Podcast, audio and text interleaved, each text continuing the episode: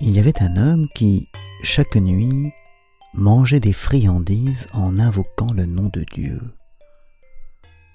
Un jour, Satan lui dit : « Ô homme sans dignité, tais-toi !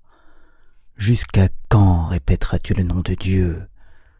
Tu vois bien qu'il ne te répond pas. » L'homme eut le cœur brisé par ces paroles, et ce fut dans cet état d'esprit qu'il tomba dans le sommeil.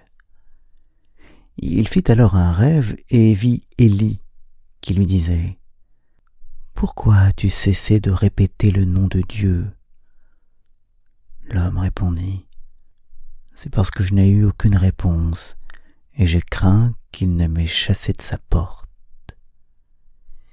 Élie dit alors : « Dieu nous dit : c'est parce que j'ai accepté ta prière que je continue à t'entretenir dans cette préoccupation. Ta crainte et ton amour sont des prétextes pour entretenir ton intimité avec Dieu. Le seul fait que tu continues à prier t'annonce que tes prières sont acceptées. »